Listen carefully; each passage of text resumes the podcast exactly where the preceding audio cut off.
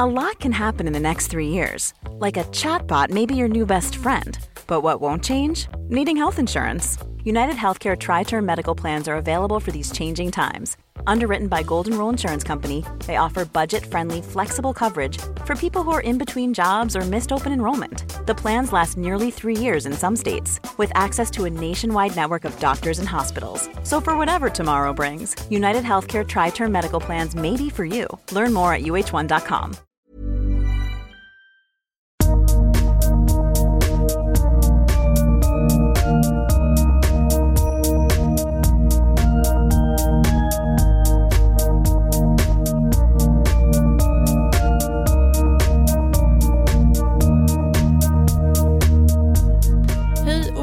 välkomna till ännu ett avsnitt av Babys podcast med mig, Karina Barnmorska. Idag, jättespännande, tillsammans med Sara och Nicky. Bulle i ugnen, fast färdigbakat. ja. Fast vi är ju inte färdigbakade, Babys podcast. Men eh, nu kör vi tillsammans. Kul, Kul. tjejer. Tack, kul att vara här. Mm, det ska bli kul. Sara, hur mår du idag? Men idag mår jag så jäkla bra. Alltså jag, ja, jag vaknade i morse utvilad för en gångs skull. Bonnie sov som en eh, gudinna. Eh, vi har ju tränat ganska mycket den här veckan vilket gör att man blir extra glad. Eh, och sen så har vi haft en riktig mysmorgon jag och Bonnie. Vi har bara legat i sängen och gosat och jag har druckit massa kaffe och ätit bullar. Gud, vilken drömstart på ja, dagen. hur mår du? Ja, men jag mår också bra. Eh, men eh, Nilo är hos sin mormor idag så hon är inte med i studion. Nej. Du hade ju en tuff, eller vi hade tuffa dagar igår med Nilo och Bonnie.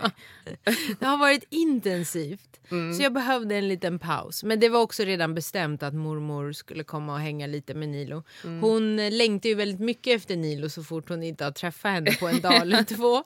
Och varje gång hon ser henne så bara åh hon har blivit så stor nu. Jag bara men du såg ju henne i förrgår. Alltså hon hade ju helst flyttat in till er. ja, jättemysigt. Mm. Men Bonnie ligger fint i din famn. Ja, hon är med som vanligt. Jag hoppas att hon sköter sig.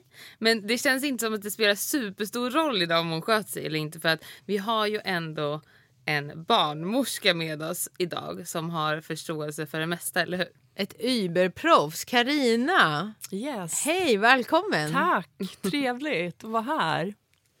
Ehm, vi har ju väldigt mycket frågor till dig. Mhm. Så jag vet inte riktigt vilken ände vi ska börja i. Nej, det kommer ju bara bli en massa personliga frågor. Alltså allt som vi går och undrar över. Mm, nej, men... Vi kommer peppra dig. Ja.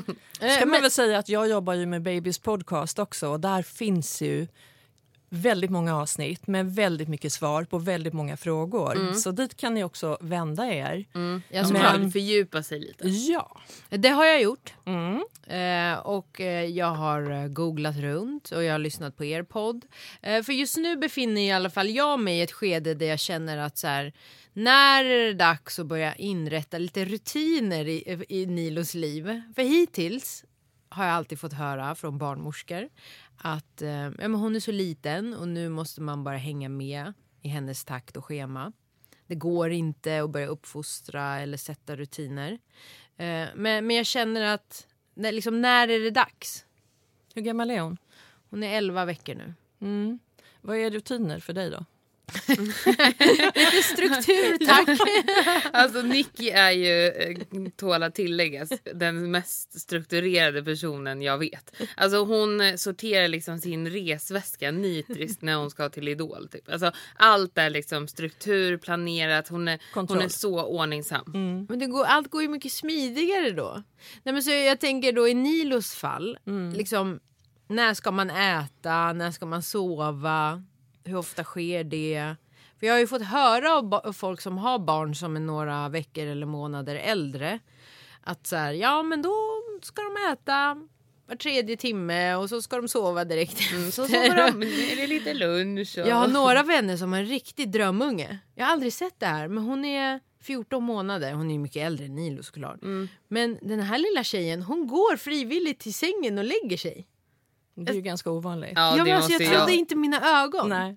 Hon tog sin Ja, jag tänkte säga, har du verkligen sett det här? Jag såg det fram, mitt framför mina egna ögon. Annars hade man ju trott att det var Hon mitt. tog sin snuttefilt, satte i nappen och så började hon gnugga ögonen och så gick hon mot och hennes föräldrar ville inte att hon skulle, det var en timme innan Ja. och hon borde sova klockan sju och det här var klockan sex. Så de ville försöka hålla henne vaken en timme till.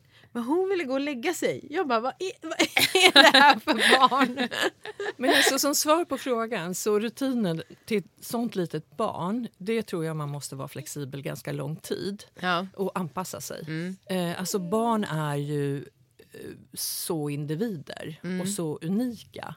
Så att det går inte att säga att eh, barn ska sova hela natten från en viss ålder. För det, gör inte så små barn, som oftast. Eh, mat behöver de ju eh, regelbundet, men inte exakt var tredje timma. Sen beror det på om man ammar eller om man delammar eller om man inte ammar alls. Men ammar man så säger man ju fortfarande att barn behöver ju mat 8 till 12 gånger på ett dygn. Alltså 8 till 12 mål på ett dygn. Och sen fördelar man det ja, lite olika. Under deras vakna Alltså jag tror tid. Bonnie äter typ 24. Alltså Ja. hon, hon äter hela tiden. Ja, men det är min, minst liksom Ja. åtta gånger. Så ibland så blir det ju många, många fler. Och Sara, då är det ju så här att, att eh, du ammar ju. Mm. Eh, och det handlar ju inte bara om mat. Nej. Nej. Jag märker att hon fusksnuttar eller Ja. fejkäter ibland. Ja, nej men barn vill vara nära. De vill känna trygghet. De vill suga. För de har liksom ett sugbegär. Så att allt det här, du, du är ju allt i ett där. Så det handlar inte bara om mat Nej. när man ammar. Men ibland undrar ju Maja om det är mig hon tycker om eller om det är mina tuttar. Bara bröstet Sara. Det borde också Sara. ja, exakt. Men är det då man ska försöka introducera nappen då? När? Alltså, Menar du när, för- för när de använder bröstet? Som, ja, det kan man väl göra. Det är väl inte fel. Alltså, na, det är inget fel på napp och använda napp. Mm. Vi rekommenderar inte napp de första dygnen Nej. i barns liv därför att man kan få en lite felaktig sugteknik. Mm. Eh, och därför så säger vi att vill du amma så se till att du försöker att etablera amningen innan nappen kommer in i bilden. Mm. Men så är det ditt barn och sen så är det den här individen. Vissa barn behöver tröst mer än andra och har mer sugbegär än andra. Så att mm, ibland så, så kastar vi ju in nappen direkt. Mm. Men Eh, tycker du att man gör sig själv en björntjänst genom att till exempel låta dem? För ibland märker jag att hon äter lite grann bara i början och sen speciellt när vi ska lägga oss eller liksom hon ska somna. Att hon fortsätter bara så snutta lite. Tycker du man eh, gör sig själv en otjänst att göra så? Alltså kommer Nej. hon vänja sig? Nej, att hon ligger vid bröstet menar Ja men precis. Nej, jag tycker hon kommer inte att ligga där när hon är 15 år. Nej. Så att, Skönt. eller hur? Det var riktigt skevt. Nej, min vänner. Alltså, och det är väl ganska härligt om man nu vill amma och tycker att det är okej. Och då får man ju, det får man ju bestämma själv eh, så många gånger. Är det ett problem där man känner sig väldigt fast och bunden och så vidare, då är napp inget fel. Men det är heller inte fel att låta barn ligga nära intill och eh, ni båda känner den närheten. Och det handlar ju extremt mycket om oxytocinet. Alltså det här fantastiska hormonet, lugn och ro-hormonet som gör barn lugna och trygga Mm. och eh, inte stressar. Mm. Och samma för dig. Mm. Amningsstunden ska ju vara det tillfället. Eh, det finns inget eh, svar som är rätt, utan utgå ifrån dig själv. Men nej, inte, jag tycker inte att det är fel att, att amma. Och det är inte så att barnen kommer att amma hela sitt liv för det. Och, och egentligen då rutiner, det finns inget konkret svar på när man ska börja införa det eller liksom... Nej, alltså inte om du frågar mig. Det Nej. finns säkert andra som tycker annorlunda. Men här handlar det ju mer om barnets behov. Ja. Eh, vissa barn sover ju eh, mer på nätterna, andra är mer vakna på nätterna i början. Och så har ju livet sett ut i magen också. Och det fortsätter de ju med eh, ett tag eh, också som, som nyfödda Mm. eh, eller som spädbarn. Så hur sömnmönstret och ätmönstret ser ut, det kan man ju försöka att få in en rutin. Men det är inte säkert att barnet accepterar det. Nej. Och det är ju där man själv måste vara flexibel och se att nu är det ju faktiskt så att jag har ett barn och barnet, barnets behov får gå i första hand. Mm. Och sen kan det se ut på olika sätt. Jag menar man kanske har en pappa, en partner, en, en, ja, någon stödperson i sin närhet som kan hjälpa till. Men de basala behoven, de behöver ju uppfyllas hos ett barn. Ja, såklart. Men det känns ju ändå som att det kan hjälpa till att göra på samma sätt till exempel varje kväll Ja, det- eller absolut. någonting för att och, och vänja dem vid Ja. ett mönster. Ja, precis. Eller försöka vänja dem vid ett mönster. Och sen så protesterar de ju. De är ju kloka. Så att de protesterar ju när, det inte, när de inte tycker att det är okej. Men jag måste fråga, eh, med, på tal om det här med amning. För min mamma sa att när vi växte upp, eller i alla fall när min stora syster växte upp så var det prompt så att man skulle amma var tredje timme och man fick liksom inte amma däremellan. Nej. Var, varför var det så och, vad var, eller, och varför har det ändrats? Eh, det har ändrats därför att man ser att eh, ingen äter på det sättet. Och återigen tillbaks till individen. Att vi äter på olika tider. Det gör vi som vuxna och det gör barn också. Att eh, tvinga barn att äta eh, var tredje timme när man inte är hungrig det, det skapar ju bara en olycklig baby som inte kanske vill amma överhuvudtaget. Eh, och sen vad gör du om den vill amma en timme senare? Ska den inte få mat då när den vill ha mat? Eh, förr i tiden var det precis som du sa, att vi, vi sa var tredje timme för att vi trodde att blodsocker, alltså barns blodsocker eh, blev mycket lägre och att de behövde därför regelbundna eh, måltider. Idag vet vi bättre och eh, fast det sitter kvar hos vissa fortfarande kan jag säga. Jag ser det även, eh, för jag jobbar ju med förlossning men även med BB, alltså eftervård. Eh, så det vi säger idag och har gjort en tid eh, det är ju att barn ska då äta återigen 8 till 12 mål eh, gånger per dygn. Och då fördelar barn det olika. Som sagt, vissa vill amma efter en timme igen och sen så kan det gå fyra, nästan fem timmar. Sen ska det väl kanske inte gå sex timmar emellan för då kan de få ett lite lägre blodsocker och kanske inte orka sen. Eh, så där kanske man får börja väcka, pussa, krama och, och försöka liksom lägga till bröstet eller hud mot hud som en väldigt bra sätt att stimulera både sin egen mjölkproduktion men också barnets signaler till att vilja äta och suga. Det är Så- ingen risk att, våra, att vi bör säga till våra. Nej. Nej men amningen har gått bra för eh, både mig och Sara.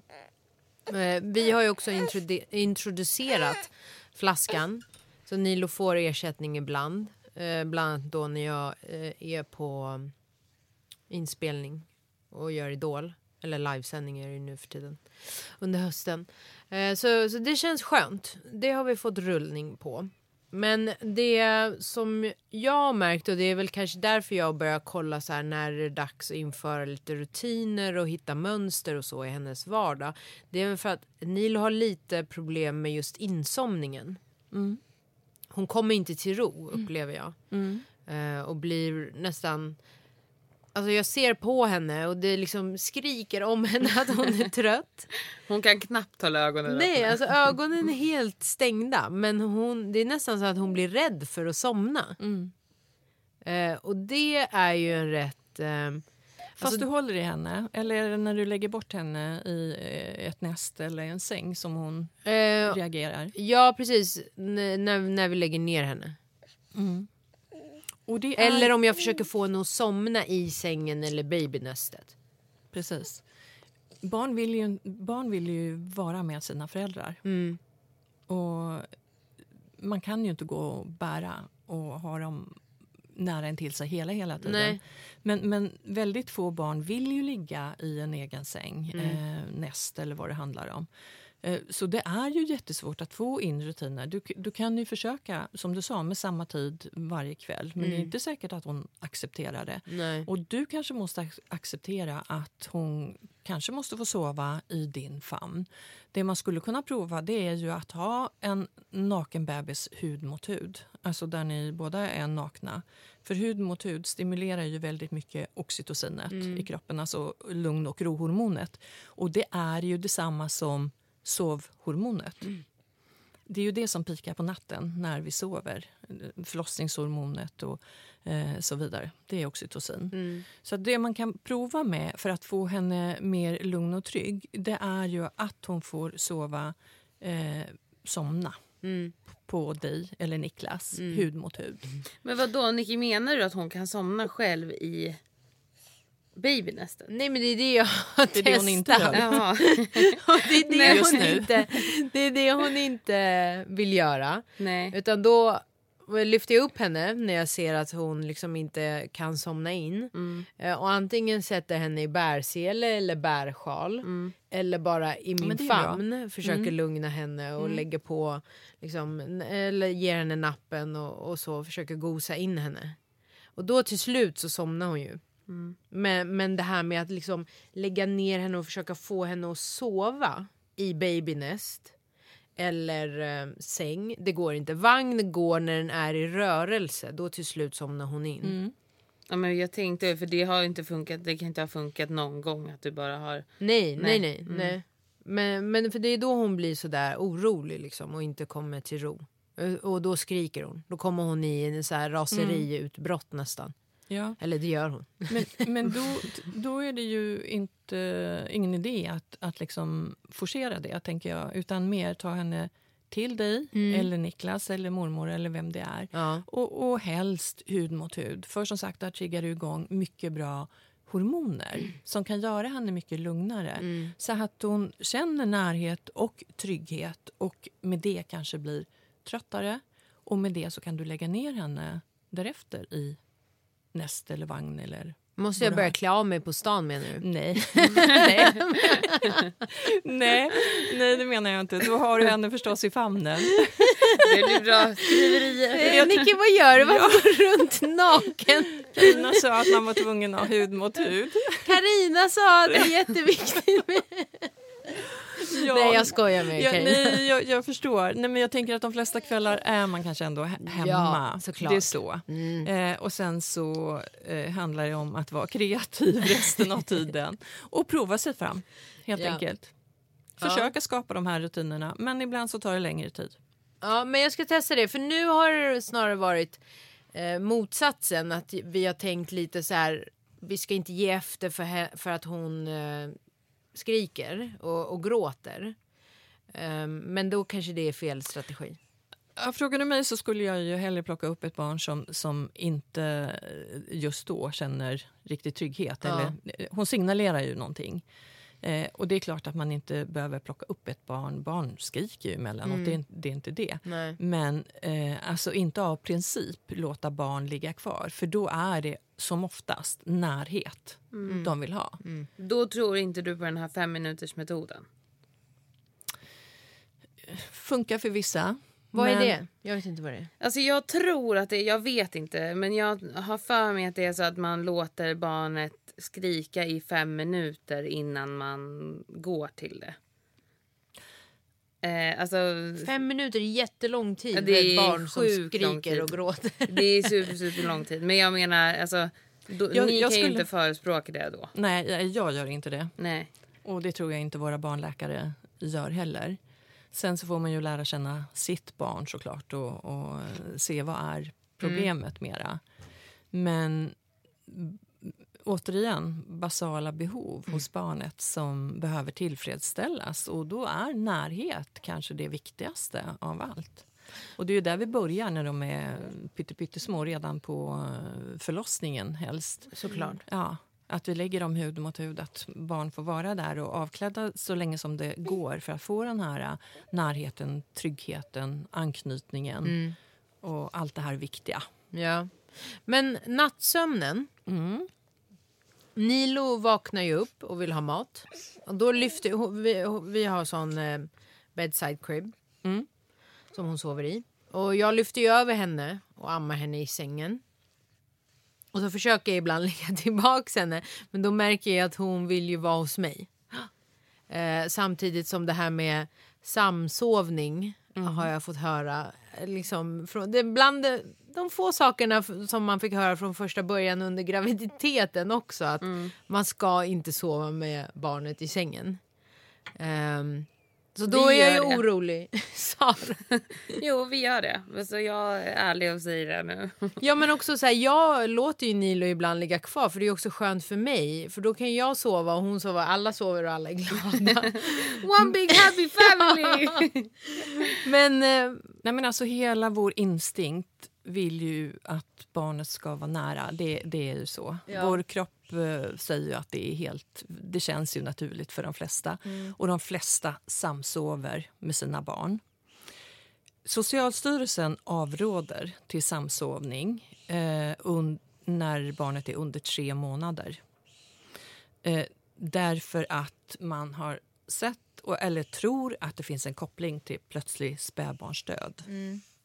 Och därav avrådan. Men Ja. är det liksom att det är inte det att man kan eh, rulla på dem och sånt utan det är... Jo. Ja, absolut. Det är ju, det är ju en av, av riskerna. Sen ska man väl tillägga att det är ju väldigt få barn i Sverige som, som dör ja, i plötslig spädbarnsdöd. Väldigt få. Men det är ju lika tragiskt när det händer, såklart. ja. Men därav så blir det ju lite svårt när myndigheters uppgifter är ju att ge den här evidensen och det krockar ju lite grann med föräldrars önskemål. Eh, och Eller den här barns instinkt. önskemål Ja, också. också. Mm. Såklart, för barn återigen, de vill ju vara nära. Det är, ju, det är ju tryggheten där. Eh, men då vet vi ju att eh, barn att vi sover med våra barn i alla fall. Eh, och då för att minimera riskerna så kan man ju då ha, som ni har, Nicky, då hade du en, en, en liten sån här bädd, bädd i bädden bredvid. Man kan ha ett babynest i sängen eller en liten sån här korg. Det finns ju olika varianter.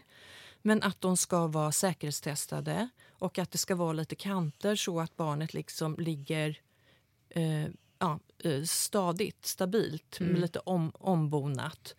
Och att man antingen har man det vid sidan av sängen, alltså eh, instoppat i sängen eller om man då har ett sånt här näst, att man har det i kuddhöjd, alltså väldigt långt upp. För det Kroppen man, inte kan falla över. Exakt, Ja. så att kroppen eller täcket för alltså vi, i, I Sverige så har vi ju kallt klimat och ofta tjocka täcken. Det blir för varmt för dem. Och överfallsrisken med en kropp, eh, mamma, pappa, partner, någon annan som ligger i sängen är en risk, likaså täcke. Och därför för att minimera risken så säger vi, ska du sova med ditt barn så flytta upp det här nästet. Eller korgen, eller vad det är du har och ha en filt på barnet. För det räcker oftast. De behöver inte tjocka täcken. Och så känner man bak i nacken och så ser man att de har bra temperatur så att de inte är för svala och heller inte liksom varma, svettiga. Nej. Ja, nej men det är ju väl bara det att när jag då tar över henne liksom till min famn för att amma och hon vill ligga kvar då, då ligger hon ju liksom med mig i sängen. Det finns ingen babynest eller så. Nej. Ehm, så det får jag inte göra. Jag vet det, men det blir så ibland ändå. Ja. Ja. Men jag har ett tips. eh, För att eh, Bonnie vägrar alltså att läggas över i ett babynest. Det har inte, vi har inte lyckats med det en enda gång. Eh, Så då, så när hon väl har somnat bredvid mig så bygger vi som en kudd, kuddmur runt henne. Eh, Så att det blir som hennes fake babynest. Och det har ju ändå funkat ganska bra. Det blir ju som ett litet skydd i alla fall. Mm. Och så får vi sova liksom mycket längre ner än vad hon får. Ja, precis. Mm. Att du lägger henne så högt upp som möjligt. Nej, men det, det handlar ju om den där lilla barriären runt som Mm. ändå ska vara lite stabil för att man själv ska reagera också Mm. om man är på väg åt det hållet. Eh, handlar om att minimera riskerna helt enkelt. Mm. Eh, sen så kanske det inte har funkat men funkar eh, väl om någon dag. Mm. Så ge inte upp och, och prova. Nej. Men alltså vi har börjat använda pyjamas nu för det känns som att det, det går lite mot kallare tider. Mm. Tror du det, det kan bli för varmt med pyjamas och filt? Nej, det tror jag inte. Det beror ju på eh, filtens tjocklek. Eh, Men ofta så, så är ju filtar inte så uh, tjocka som täcken. Det är därför vi rekommenderar filt istället för täcke. Mm. Eh, och man kan ju känna bak i nacken när barn då somnar till. Så, så känner man eh, om de är för svala helt enkelt. Då lägger man på ett lite, en liten tjockare filt. För Men det, Anna? det tycker jag är lite svårt. För det har man ju också fått höra eh, i samband med det här plö- plötslig spädbarns eh, död. Eh, heter det så? Ja. Ja. Eh, att där kroppstemperaturen är också viktig att hålla koll på. Absolut. För Men- det, eh, förlåt, avbryter jag dig. Men, men de, de, de blir oftast för varma. Ja, det är det och det som är det jag undrar. är. För att liksom, samtidigt så det är ju kallt ute. Mm. Ehm, och um, då vill man ju, om de är för kalla eller för svala, då vill de ju heller exempelvis kanske inte ligga i vagnen eller så för att de egentligen fryser. Och vill då att man lyfter upp dem för då får de ju din kroppsvärme. Så det är lite svårt att hitta den balansen för man har ju blivit väldigt avskräckt av att så här, nej men hon får inte bli för varm liksom. Och Att då varm snarare kan det bli att de är för kalla. lite för sval faktiskt. Ja.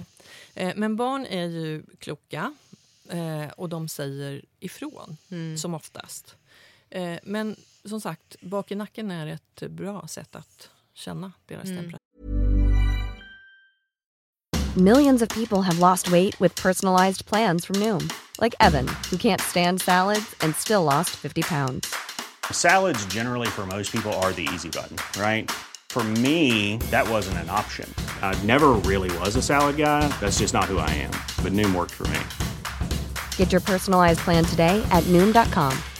Real Noom user compensated to provide their story. In four weeks, the typical Noom user can expect to lose one to two pounds per week. Individual results may vary.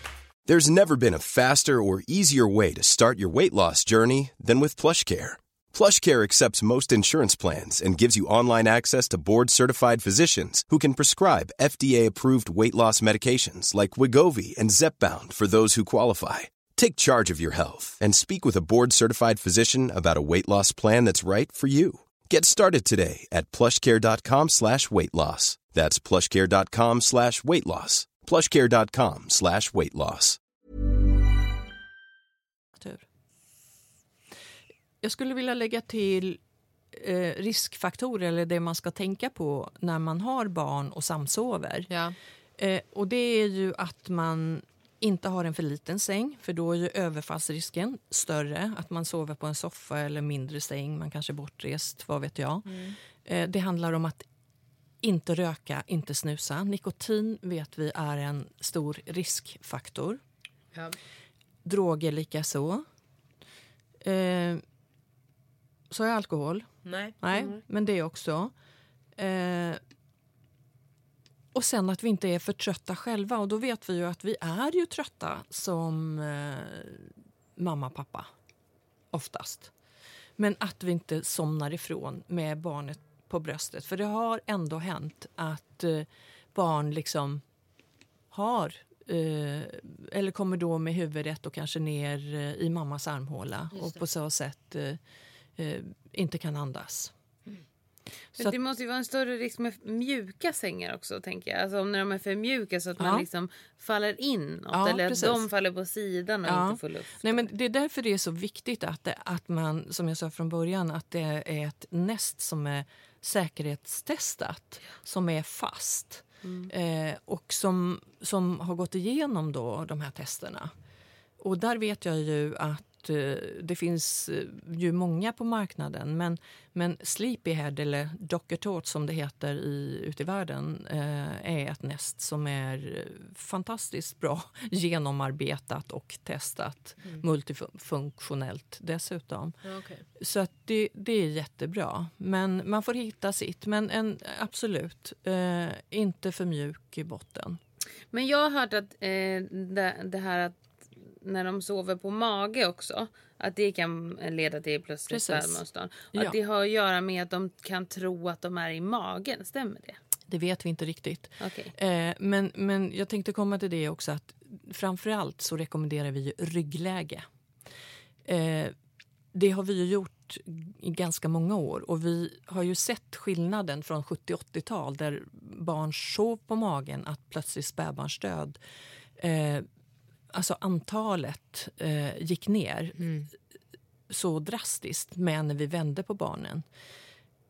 Och när vi frågar vår husdoktor, eh, docent och barnöverläkare Stefan Johansson så säger han att man vet inte riktigt varför. Det handlar nog inte så mycket om att eh, man tror att man är tillbaka in i magen utan mer att man liksom eh, kommer ner med ansiktet någonstans där man inte kan andas eh, adekvat längre. Sen kan det, vissa säger att kanske delvis att det handlar om att lungorna mår bättre att ligga i ryggläge.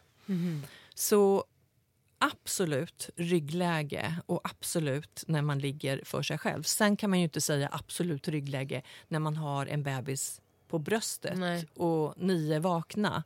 För det är klart att då ligger ju barn som små grodor på bröstet och då har ni ju koll. Men när man inte har koll på bebisen och den ligger i den här egna bädden då är det, eller vagnen, då är det ryggläge. Och vissa barn tar sig över lite grann på sidan själva. Och då kan man, kanske man inte kan göra så mycket. Man kan inte liksom gå och ändra läge på dem var femte minut för de kommer hamna lite på sidan. Då får det vara okej. Alltså Bonnie vände sig så hon hamnade på mage i morse. Ja, okej. Ja. Är inte det eh, helt unikt? Jo, men det låter helt unikt, Nej, Sara. men, är inte det... Eh, jag blev lite rädd för jag tänkte, tänk så gör en sådär på natten. Ja, alltså låg hon helt plant på rygg från början? Först på rygg, sen så hamnade Sida. hon på sidan. Ja. Och sen var det som att hon råkade rulla över på mage. Ja, men alltså man kan ju inte kontrollera barn till 100 procent. Så är ju. Vi sover ju emellanåt och vi måste lita på att, att de fixar det här. För det gör ju de flesta barn. Men återigen, ryggläge är super, superviktigt. Och är det så att barn, för då säger vissa, ja, men när barnet kräks då, för det kan du ju göra som alldeles nyfödd av att det har fostervatten och fosterfett och sen senare på grund av amning. Ja, men då vänder barn, de är så kloka liksom. De vänder ju på huvudet och kräks åt sidan. Sen ska vi ju titta till barn. Alltså så, så fort eh, vi själva är vakna så, så har vi ju koll på barnen. Jag fick höra att eh, plötslig spädbarnsdöd, risken är som högst 3 till 6 månader och vanligast bland pojkar. Eh, pojkar vet inte jag om det... Det kan inte jag eh, faktiskt. Men, men eh, jag vet att under tre månader är den absolut som... som eh, Upp till 3 månader. upp till tre månader. Och sen minskar risken. Ja, så minskar det. Okej. Och ganska dramatisk minskning faktiskt där. Så att det är ju jättebra att det... Är det också för att barnet kanske då blir starkare i nacken och kan lyfta på sig och andningen är mer Ja, stabil? Ja, precis. De blir större, liksom. de blir mer robusta. Hela, hela bebisen blir ju mer rustad liksom, Ja. för eh, livet. ja, jag förstår. Men en sak som jag har tänkt nu, för nu börjar de ju bli lite så småförkylda många. Eh, kan det vara farligt? Alltså, kan det vara så att de absolut inte får luft om de blir täppta i näsan? Eh, blir de täppta i näsan så andas de ju genom munnen. Men de det- säger att de inte andas genom munnen. Jo, men alltså de, de, de andas ju. Eh, De ser ju till att de får luft. Okej. Sen är ju, återigen, under tre månader så är man ju infektionskänslig. Och det är ju därför vi rekommenderar amning. För i amningen, i, eller i bröstmjölken, där har vi ju antikroppar som stärker barns immunförsvar. Så att det har ju en jättefördel. Eh, Men det är vi- inte alla som kan amma, Nej, nej, alla kan inte amma. Men är det så att man kan tänka sig att eh, kanske de här första, den här första mjölken, att man spar den eller pumpar ur den eller försöker klämma ut den, eh, handstimulera ut den och ge eh, några skedar så, så är det mycket värt. För de antikropparna de kan vi inte ersätta i någon ersättningsmjölk eh, till barnet. Eh, så, men vi gör så gott vi kan och amning är inte för alla. Det har vi pratat om i vår podd hur många gånger som helst. Man måste själv bestämma sig för om det är okej för mig att amma. Men just det här när man pratar då om olika infektioner för barnet och, och det som ju under vinterhalvåret man hör jättemycket som nog alla föräldrar har talas om, det är RS-virus, alltså respiratoriskt virus, alltså det som sätter sig på eh, luftvägarna. Och då vet vi ju att barn, barn har ju väldigt trånga luftrör och är de lite, blir de lite hostiga och slemmiga och så här då har de ju lätt för att samla på sig eh, infektioner. Så man ska vara väldigt observant på barn under tre månader som har en temp över 38 grader som hostar och som man känner liksom har tungt eh, att andas eller andas väldigt tunt då ska man söka hjälp direkt. För det är ändå så att eh, vissa barn eh, drabbas av de här infektionerna. Och när kommer det här RS-viruset? Alltså när det... Ja, men när är det hö högst risk? eh, högst risk tror jag att det är januari, februari. Okej. Och det är ju också jätteviktigt då, tänker jag, redan från hösten, eller egentligen hela året. Men att när man har en nyfödd, eller sen bebis också, eh, att man tänker sig för var man tar bebisen eller vilka man tar in till bebisen.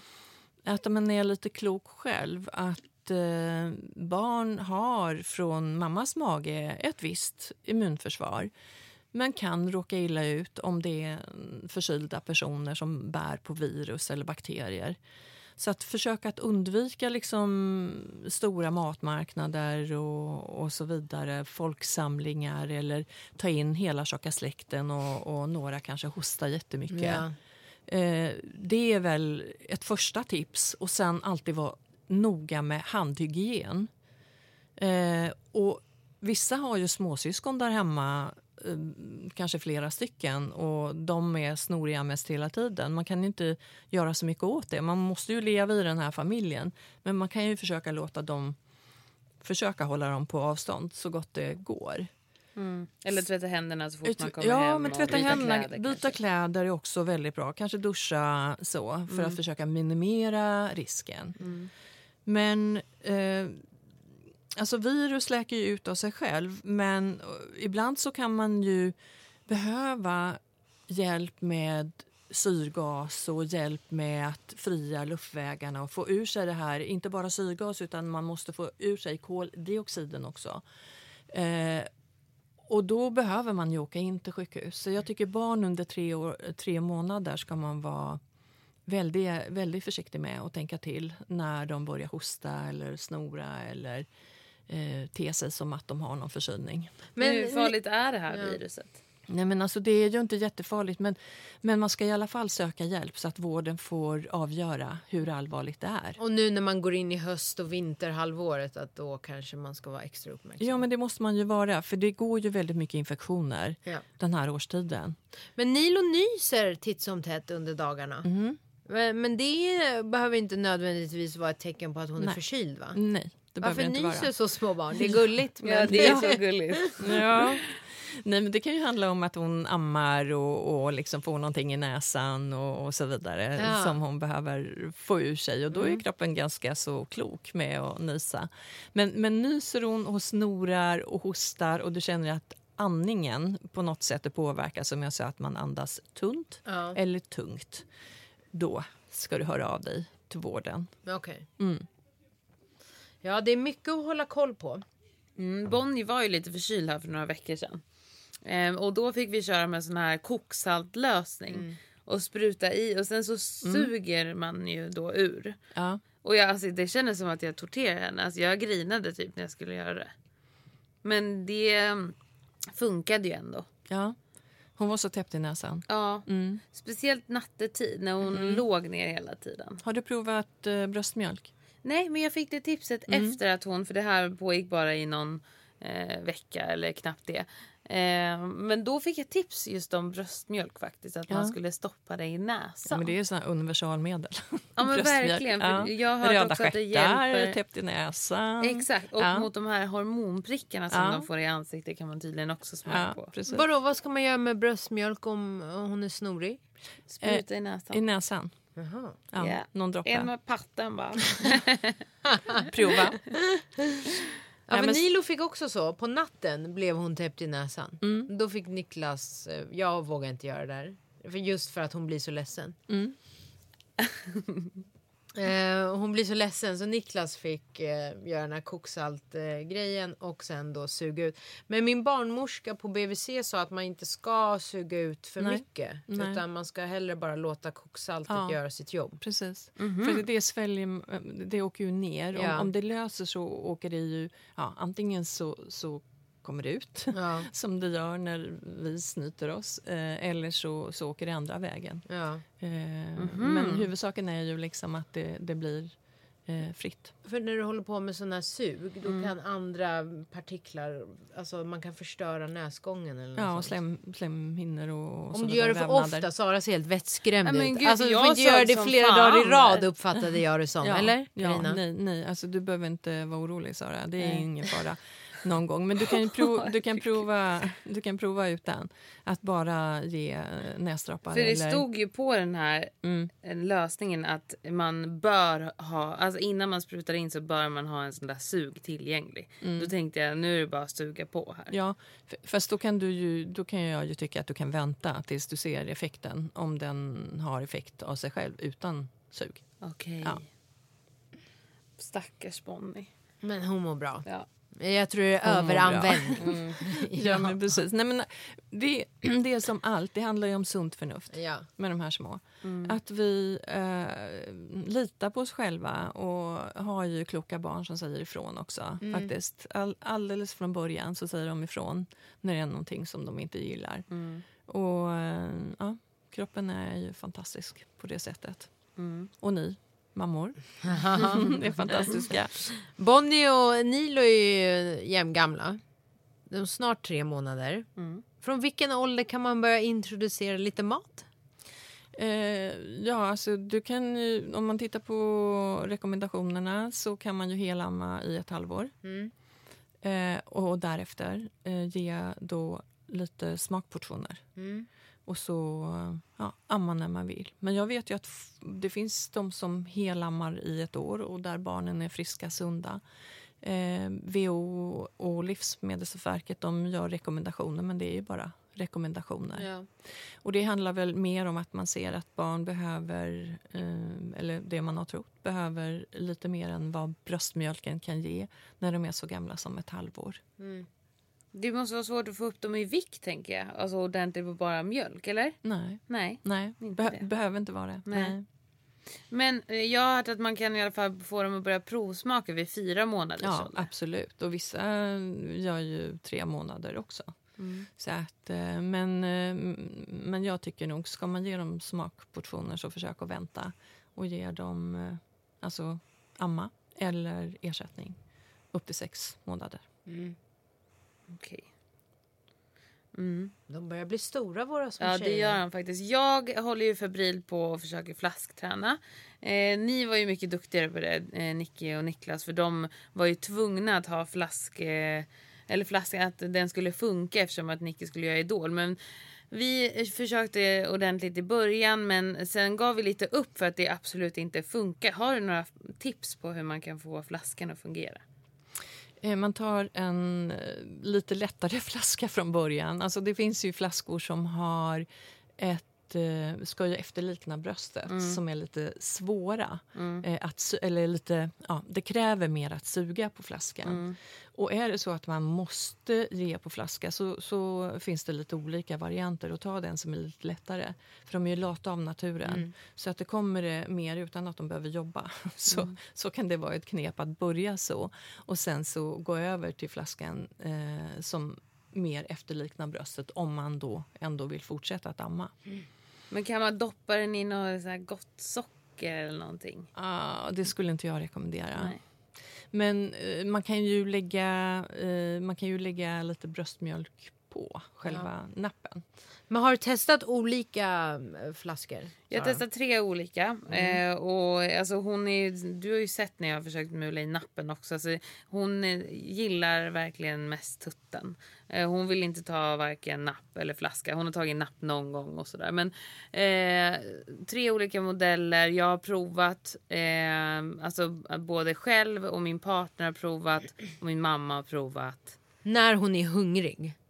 Ja men både när hon är jättehungrig och sen har jag också liksom ammat lite grann för att hon ska vara alltså, inte för arg eller så här för, för att hon inte ska förstå hur den fungerar och bli förbannad liksom. Så då har jag ammat så här, men kanske fem minuter och sen har Daniel försökt. Men det verkar bara inte som att hon vill ta den. Men vad, vad hade du i flaskan då? Var det bröstmjölk eller var det ersättning? Bröstmjölk. Ja, för det, jag tänkte säga att det är ju mycket bättre att ha det så att hon känner igen det Mm. och sen lägga lite på nappen. Men att du försvinner ur rummet, att du. Mm. byter rum. För att du, hon, hon, hon känner ju att du är i rummet. Mm. Så att man behöver nästan separera och att du... Ja, Mm, det kanske dig. är det då för jag har ju Pro- ändå prova, varit. Prova byt rum och eh, att din kille ger. Eh, och se om det funkar. Mm. Och sen är det ju bara att eh, prova om och om igen. Mm. Till slut så kommer hon ju förstå att hon har inget alternativ. För nu vill inte mamma på något annat sätt. Och då får ni ju bestämma er. Så att, eh, hon, hon kommer ju att eh, hon kommer ju att ta det. Men hon, hon vet ju mycket väl att eh, så här är mycket gosigare. Att Jag var precis- inte hemma. Jag var inte, jag var inte hemma Nej. när... Det var ju Niklas som tog den. Ja. Och Det har du inte sagt till mig att du inte var hemma. Jo, jag sa ju att Niklas stackaren satt... I en timme ja men du sa inte att inte du var där. Jaha, okej. Men jag var inte hemma. Och Niklas provade två, två dagar i rad. Och vi hade också fått tips från våra vänner som har eh, små barn. Att liksom testa det här redan andra, tredje veckan. Om amningen har kommit igång. Och jag dubbelkollade också med vår BVC-barnmorska. Och hon sa samma sak. Att om hon har kommit igång med amningen och allt flyter på bra. Så kan ni börja testa med flaskan. Alltså inte ersätta amningen men testa några gånger för att se hur hon reagerar. Och Niklas testade ju då först med en flaska som var väldigt svår. Eh, och den, det gick inte. Hon fick kanske i sig 20 milliliter eller någonting på en timme. Och var jätteledsen. Eh, dagen efter så testade han med en annan flaska som eh, var enklare för henne. Och, och då tog hon den till slut. Och, och hon kämpade emot ett tag. Eh, Men till slut tog hon den och det är den flaskan vi har fortsatt med. Eh, och, och nu funkar det bra, både min mamma och Niklas och jag. Men pumpar du eller har du ersättning? I då? början pumpade jag. Eh, Men det här med pumpning, det är ju besvärligt. Är det? Och man kan inte var som helst slänga upp en pump. Alltså det är enkelt att sätta det i amma.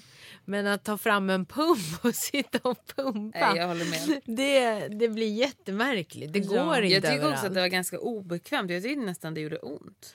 Ja, men för mig, jag upplevde inget obehag eller så, men jag tycker bara att det är väldigt omständigt.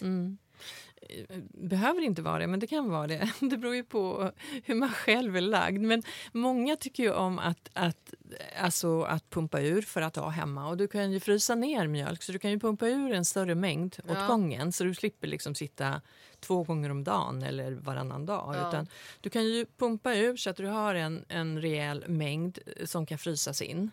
Och, eh, eller ha i, i kylen. Ja, men det jag enda tröttnar. var... Jag tycker det är, det är så fruktansvärt tråkigt att sitta med den där pumpen. Men har du elpump eller har du en... en Elpump. Ja, men du kan ju ställa in den på så att det inte gör ont. För det finns ju olika eh, steg där. Så att det inte är så hårt sug. Jag tänkte att det skulle gå snabbare om man körde på max. Ja, men om du inte står ut då, då får du sänka. Men jag upplever också att jag hittade aldrig någon bra timing för att pumpa för att jag menar Nilo vill ju amma.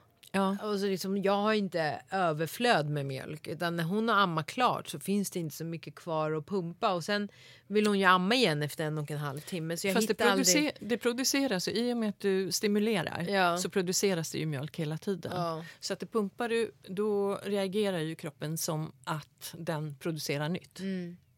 Så det, det är ju därför vi säger eh, ja, pumpa så att du har, om det är så att du inte eh, orkar amma på nätterna och ändå vill ge ditt barn bröstmjölk då kan ju partnern ge, förutsatt att man tar då flaska. Eh, om man vill gå ut och göra någonting. Ja. Eh, kanske man vill, man kanske jobbar som, som du gör Nicky. Eh, så man behöver gå iväg. kan det också vara bra att ha i kyl och frys. Ja. Extra mängd. Men hur länge håller det i kylen?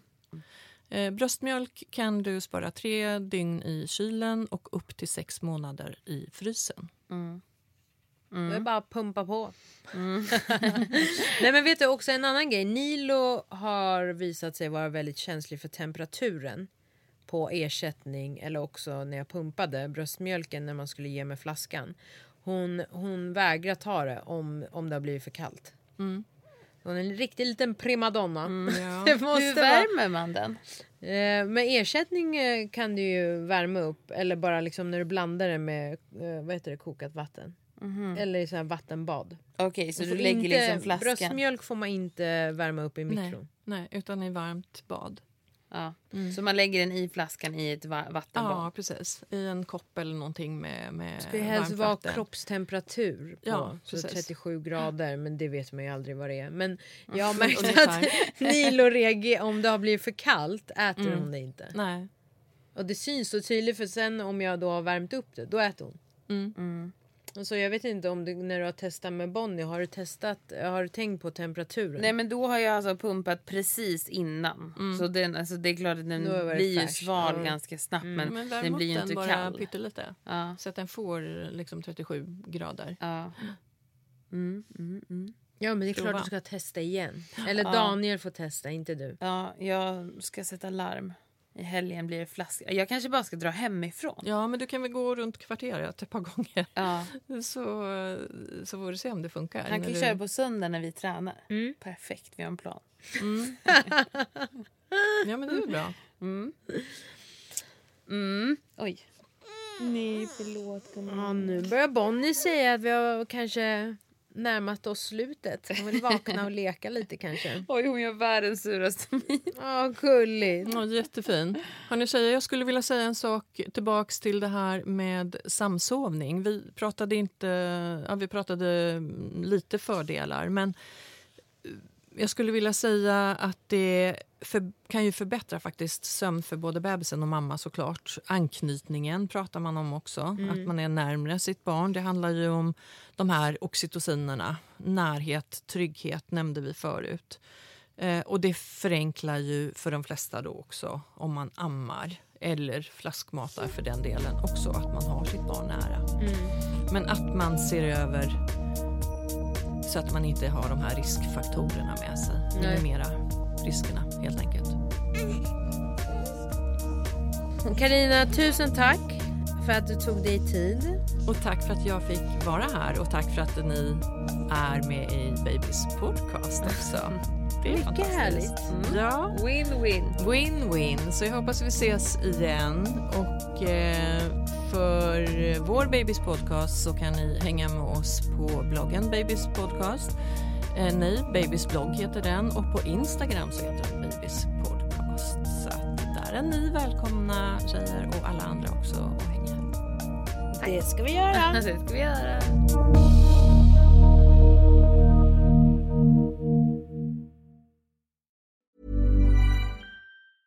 A lot can happen in the next three years. Like a chatbot may be your new best friend. But what won't change? Needing health insurance. United Healthcare Tri Term Medical Plans are available for these changing times. Underwritten by Golden Rule Insurance Company, they offer budget friendly, flexible coverage for people who are in between jobs or missed open enrollment. The plans last nearly three years in some states, with access to a nationwide network of doctors and hospitals. So, for whatever tomorrow brings, United Healthcare Tri Term Medical Plans may be for you. Learn more at uh1.com. Mom deserves the best, and there's no better place to shop for Mother's Day than Whole Foods Market. They're your destination for unbeatable savings, from premium gifts to show-stopping flowers and irresistible desserts. Start by saving 33% with Prime on all body care and candles. Then get a 15-stem bunch of tulips for just $9.99 each with Prime. Round out Mom's menu with festive rosé, irresistible berry chantilly cake, and more special treats. Come celebrate Mother's Day at Whole Foods Market.